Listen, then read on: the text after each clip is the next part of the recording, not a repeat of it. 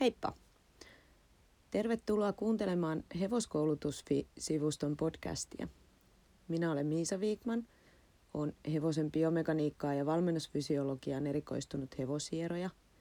Olen kouluttajana, perustajana ja omistajana sivustolla hevoskoulutus.fi. Meillä on tarkoitus tehdä sivustolle podcast-sarjaa hevosten varusteista, varusteiden vaikutuksesta hevosen kehoon, hevosen biomekaniikasta, hevosen liikkumisesta ja sellaisista asioista, mutta tässä ensimmäisessä podcastissa ajattelin nyt kuitenkin olla jonkin verran ajan hermolla. Mä en lähde nyt sen kummosemmin tätä koronatilannetta päivittelemään, lehdistö saa tehdä sen mun puolesta, mutta ajattelin muutaman sanan sanoa mitä kannattaa jo tässä kohtaa huomioida siltä varalta, että täällä tulee samanlaisia rajoitteita kuin muualla Euroopassa. Nythän siis monissa Euroopan maissa, Ranskassa, Espanjassa, Italiassa, on ratsastaminen toistaiseksi kielletty ja hevosten ajaminen on toistaiseksi kielletty. Se kielto on sitä varten, että voidaan välttää tämmöisiä ylimääräisiä onnettomuuksia, jotka sitten kuormittaisi sairaaloita Briteissä on myös asetettu jonkinnäköisiä rajoitteita siihen, että miten hevosia saa liikuttaa. No, jokainen hevosihminen kyllä ymmärtää sen, että mitä tarkoittaa se, että hevosia si- seisotetaan ensi kuukausi, ehkä, ma- ehkä mahdollisesti jopa kaksi, ja sitten sen jälkeen niitä lähdetään liikuttaan. Että eipä sekään nyt kovin turvallista ole. Mutta nyt tähän Suomessa on jo olemassa rajoituksia, jotka vaikuttaa normaaliin tallielämään.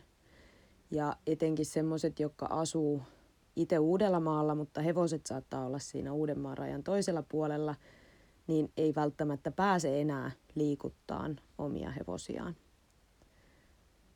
Eli vaikka nyt jossain päin Suomea tämä kuulostaa hassulta hysterisoinnilta, niin toisaalla päin Suomea se on jo valitettavasti arkea. Ja en nyt ihan mahdottomana pidä sitä, että tulisi valtakunnallinen ulkona liikkumiskielto myös sitten jossain kohtaa, mikä tulee vääjäämättä vaikuttaa sitten talliarkeen. No, tämä ratsastus tai ajokielto on siis suurella todennäköisyydellä edessä meillä täällä Suomessakin – ja mahdollinen ulkona liikkumiskielto tulee tietysti luonnollisesti hankaloittaa sitä tallilla käyntiä niillä, joilla se talli ei ole omassa pihassa. Ja se asettaa kyllä hevostallit ja ratsastuskoulut tosi hankalaan asemaan. Hevosellehan se liikunta on perustarve ja valitettavasti hevosilla se liikkumisen tarve myös patoutuu. Puhutaan kimmovasteesta. Eli se, ettei hevonen pääse liikkumaan tarvittavaa määrää vaikuttaa sekä sen hevosen hyvinvointiin, mutta se nostaa myös niitä onnettomuusriskejä, etenkin sitten kun se hevonen vihdoin ja viimein pääsee liikkumaan. Ja lisäksi tietysti sitten se liikkumattomuus aiheuttaa muita ongelmia, se vaikuttaa hevosen mielialaan, se vaikuttaa sen ruoansulatukseen ja kyllä vääjäämättä häiriökäytöksen ja ähkyjen riski myös silloin kasvaa. No, jos Suomessa lähdetään sille linjalle, että tulee ulkona liikkumiskielto tai vaihtoehtoisesti se ratsastaminen tai ajaminen kielletään, niin ehkä tässä olisi nyt hyvä paikka jo etukäteen vähän miettiä erilaisia vaihtoehtoja, miten sen hevosen arki taas sitten muokataan. Aivan mahtavaahan se tietysti olisi, jos ei tällaisia kieltoja tulisi, mutta on kuitenkin tosi paljon järkevämpää miettiä vaihtoehtoja jo valmiiksi, eikä sitten siinä kohtaa, kun ne rajoitukset on astunut jo voimaan. No, ensimmäisenä tietysti on huomioitava, että hevosihmiset on oikeasti tosi luovaa porukkaa. Ja sen voi todistaa sillä, että käy katsomassa semmoista ryhmää Facebookissa kuin Talliniksit. YouTubesta löytyy valtava määrä erilaisia DIY-videoita, mikä liittyy hevosiin, hevostalliin, joita joita ei niin kuin uskoisi, että olisi edes keksitty. Ja pakkohan on tietysti paras opettaja ja motivaattori, eli nyt kun ollaan vähän pakon edessä, niin monet on siinä tilanteessa, että joutuu jo miettimään tosi paljon erilaisia ratkaisuja, että miten se talliarki ja se hevosen arki sitten oikeasti järjestetään. No se hevosen seisottaminen on iso riski myös sille tallinpitäjälle, ei pelkästään hevosen omistajalle ja sen liikuttajalle. Ja jos hevosia on monta ja ne seisoo pitkään, niin niistä voi oikeasti tulla vähän vaarallisia ja hankalia käsitellä. Ja monesti ollaan, tai voidaan päätyä tilanteeseen, että se omistaja ei pääse sitä käsitteleen, vaan tallinpitäjä vastuu ja työkuorma kasvaa vaan entisestään. Sittenhän pitää tietysti muistaa myös se, että on olemassa riski, vaikka tallinpitäjät onkin terästä, niin on silti olemassa semmoinen riski, että tallinpitäjä myös sairastuu tai sille sattuu jotain ja sitten kaikki on vähän plirissä. Eli, eli se on ihan takuu varmasti kaikille tallilaisille yhteinen etu, että mietitään yhdessä valmiiksi toimintatapoja, millä voidaan helpottaa sitä arkea, jos jotain sattuu. Ja siis tämähän pätee tietysti siihen, että, että jos vaikka itse sairastuu niin kuin ilman tätä, tätä koronatilannettakin, vaikka nyt saisi pelkän tavallisen oksennustaudin, niin ei sitä nyt ainakaan haittaa ole, että on olemassa jonkinnäköinen etukäteissuunnitelma, että miten sen hevosen normaalia arkea sitten pyöritetään, jos omistaja ei paikalle pääse.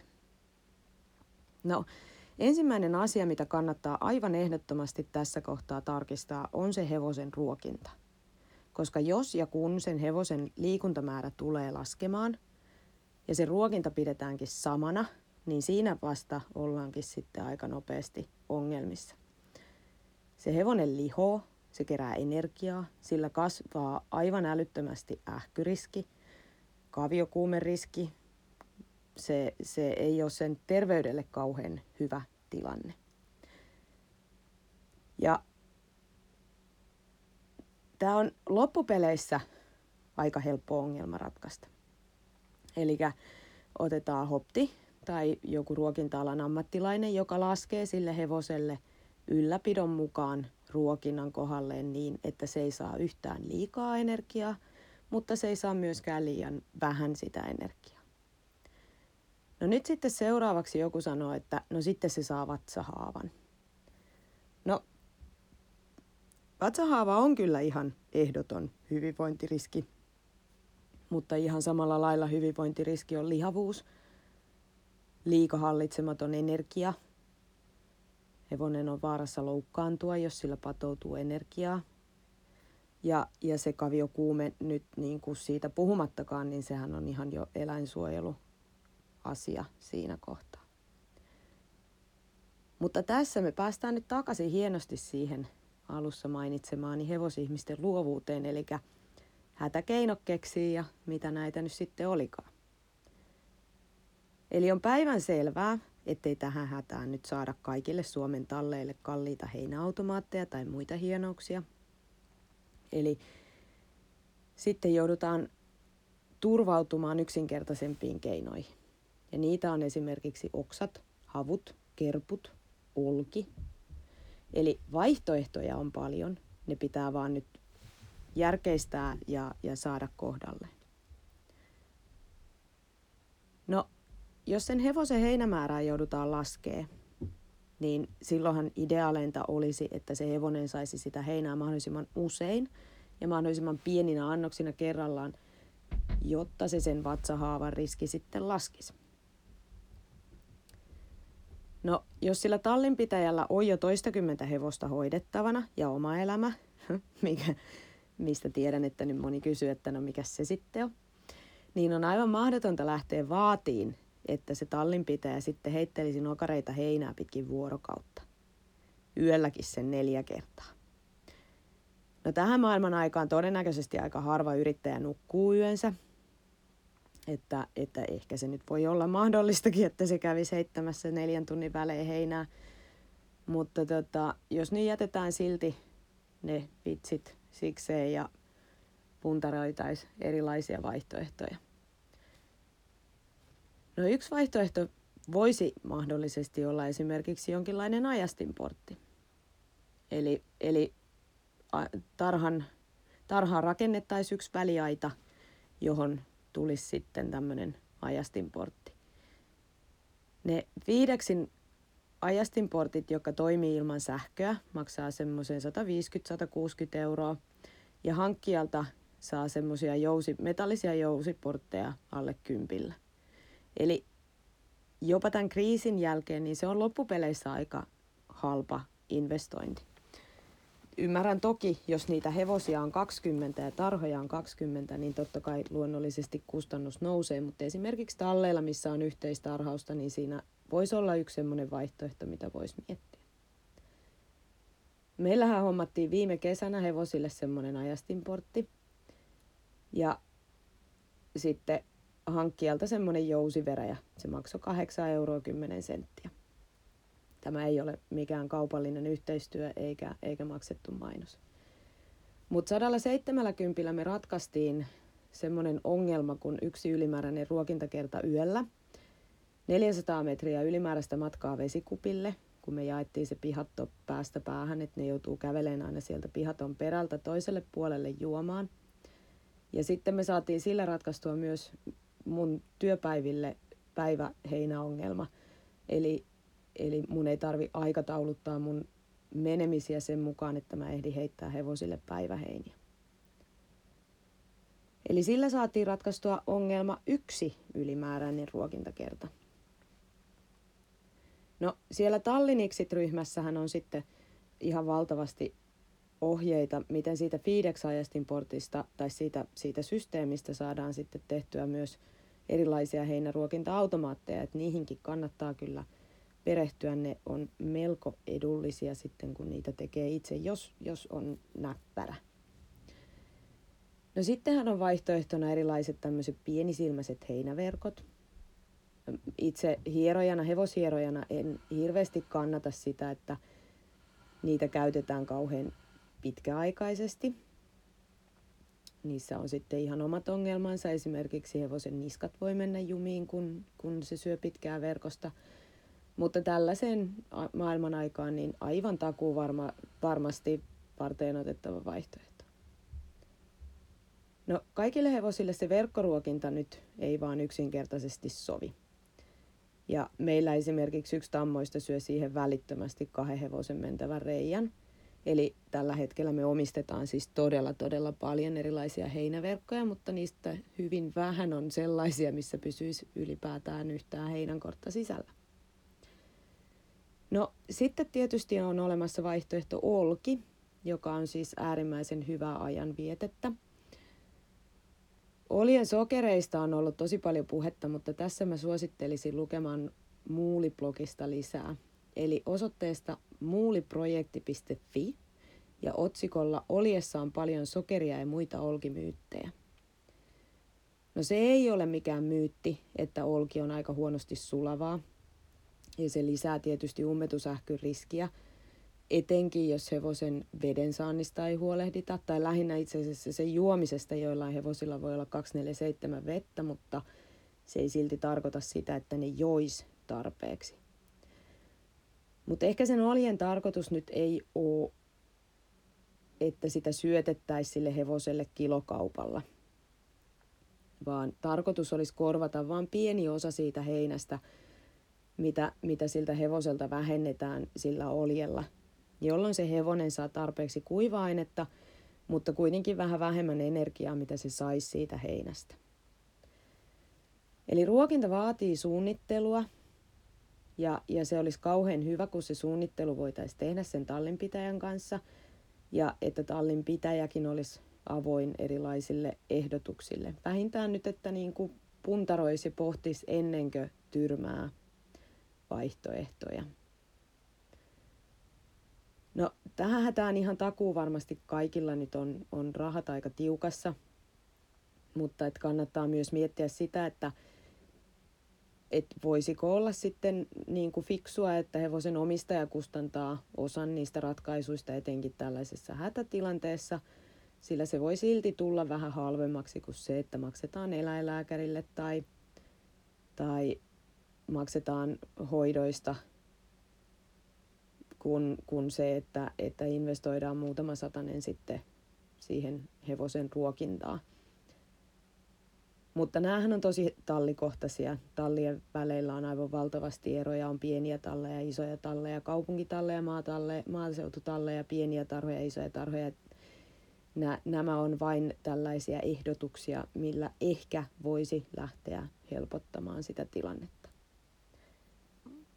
No seuraava iso ongelmahan on sitten tietysti se hevosen liikunta. Ja, ja kuten sanottu, hevonen kerää virtaa, ja toinen ongelma siinä liikunnan puutteessa on se, että hevosen ruoansulatusjärjestelmä hidastuu. No sittenhän se vielä tylsistyy siihen päälle ja sitten se rupeaa keksiin kaikkea höpöä. No kaikista mahtavintahan olisi tietysti se, että se hevonen saisi mahdollisimman paljon omaehtoista liikuntaa pitkin päivää. No, pihatto nyt ei ole kaikille sellaisenaan ratkaisu, eikä se ole mikään mahdollisuus ei, ei, jos ne tarhat on pieniä, niin sitten ne on pieniä sen kanssa. Sitten vaan eletään, että sitten pitää kehittää muita tapoja ratkaista sen ongelman. Ja, ja sitten se piha tossakin on semmoinen ongelma, että meidänkin hevosista yksi voi liikkua helposti 12 kilometriä päivässä ilman ongelmaa, mutta kyllä tuo yksi tuolla seisoo tarhan nurkassa ihan tyytyväisenä liikkumatta yhtään ylimääräistä metriä – ja mitä nätimpi auringonpaiste, niin sen takuu varmemmin se seisoo siinä nurkassa eikä liiku metriäkään. Mutta se omaehtoinen liikunta on todella hyvää hevosten nivelille, jänteille, lihaksille, verenkierrolle, mielelle. No itse asiassa aika lailla koko hevoselle. Mutta sehän ei siis kohota hevosen kuntoa mihinkään, eikä se esimerkiksi polta hevoselta rasvaa. Se kuluttaa kyllä siis energiaa, mutta se ei polta rasvaa. Ja tuossa aikaisemmin sanoin, että me jaettiin siis viime kesänä toi meidän pihatto keskeltä kahtia, niin itsehän siis siirrän päiviksi aina vesikupin sinne toiselle puolelle, että ne joutuu kävelemään sen 400 metriä päästäkseen juomaan ja siitä takaisin sen 400 metriä päästäkseen pihattoon. Ja heiniä mä vien sitten niin kuin aina sille puolelle, missä ne ei ole, että ne joutuu edes vähän näkemään vaivaa sen eteen, että ne saa heinänsä.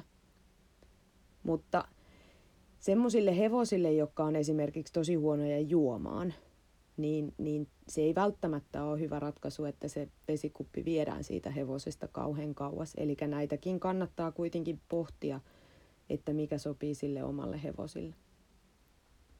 No, niille jotka pääsee siis tallille, tallille normaalisti, niin tässähän on nyt sitten miljoonan taalan paikka opetella se hevosen kanssa erilaisia uusia taitoja maasta käsin. Facebookissa on semmoinen ryhmä kuin maasta käsin työskentely hevosen kanssa. Sieltä saa todella paljon vinkkejä, mitä hevosen kanssa voi tehdä. Ja olisi todella tärkeää, että sitä hevosta käsiteltäisiin kuitenkin joka päivä. Ja vielä tärkeämpää se on silloin, jos sitä hevosta on ennen näitä kaikkia sulkuja ja kieltoja käsitelty ja liikutettu aktiivisesti, koska sellaiselle hevoselle semmoinen yhtäkkiä seinään liikkumisen lopettaminen on oikeasti aika iso terveysriski. Ja lisäksi se vaikuttaa kyllä sen hevosen mielialaan tosi paljon.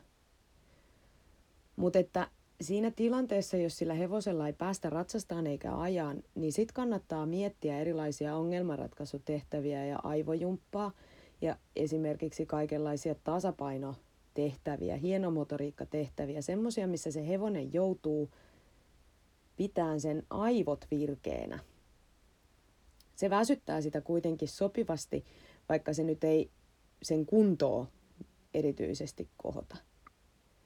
Ja sitten jos mahdollista ja tallin sääntöihin sopii, niin tietysti pari kertaa oman turvallisuuden muistaen, niin Irto juoksuttaa kentällä tai maneesissa, niin, niin se pääsee vähän päästelemään niitä ylimääräisiä höyryjä sitten pois. Ja tässä kohtaa mä muistuttaisin, että mikään tässä maailmassa ei voita pitkiä kävelylenkkejä sen hevosen kanssa. Semmoinen reipas kävely maasta käsin hevosen kanssa on sama asia, kun sä laittaisit rahaa pankkiin. ihan riippumatta mille lajisuunnalle sitä hevosta valmennetaan tai, tai onko siitä tarkoitus tulla, tulla kilparavuri, niin sekin hyötyy siitä, että sen kanssa kävellään pitkiä kävelylenkkejä. Käyntihän on hevosen askellajeista se ainut, mikä sen pitää tehdä lihaksilla. Se ei saa sen jänne- ja kalvojärjestelmästä siinä paljonkaan apua. Eli reippaa, reippaalla käynnillä, ja mä puhun nyt siis semmoisesta niin kuin marssitahtisesta käynnissä, mistä oikeasti niin kuin mennään eteenpäin, niin sillä pystyy oikeasti kehittämään hevosen lihaksistoa ja ylläpitämään sen hevosen lihaksistoa. Ja totta kai se mie- virkistää sekä sitä hevosta että omistajaa, jos sen kanssa kävellään pellolla tai metsässä tai missä tahansa muussa ympäristössä kuin missä se hevonen viettää normaalisti päivänsä. Ja siis umpimetsäkävely, niin sehän on ihan täyttä kultaa hevosen tasapainolle, lihaksistolle, elastisuudelle. Ja siis se aivan takuu varmasti maasta käsin etenkin kehittää kyllä sitten myös omistajan edellisiä, edellä mainittuja tasapainoa, elastisuutta, lihaksistoa. Eli, eli tota, umpimetsällä pystytään korvaamaan juoksumatot ja, ja vesikävelymatot ja muut. Se on hevosen lihaksistolle aivan älyttömän hyvää liikuntaa ja mielelle, todellakin sille mielelle. No jos se tietysti se hevonen kuumuu, kun sen kanssa lähdetään pihasta pois, tai, tai se on eroahdistunut, niin silloin tietysti on parempi tehdä jotain, mikä ei vaaranna ihmistä eikä hevosta. Eli, eli jos ei sitten muuta keksi, niin kävelee vaikka kenttää tai maneesia ympäri sen hevosen kanssa. Ja nyt kun mä listaan näitä asioita, niin näitä monia asioita, mitä, mitä on maininnut, niin käsitellään meidän hevoskoulutusvisivuston verkkokurssilla ylipainoisen hevosen laihdutus. Ja siellä kurssilla on kuuden viikon laihdutusohjelma, liikuntaohjelma hevosille.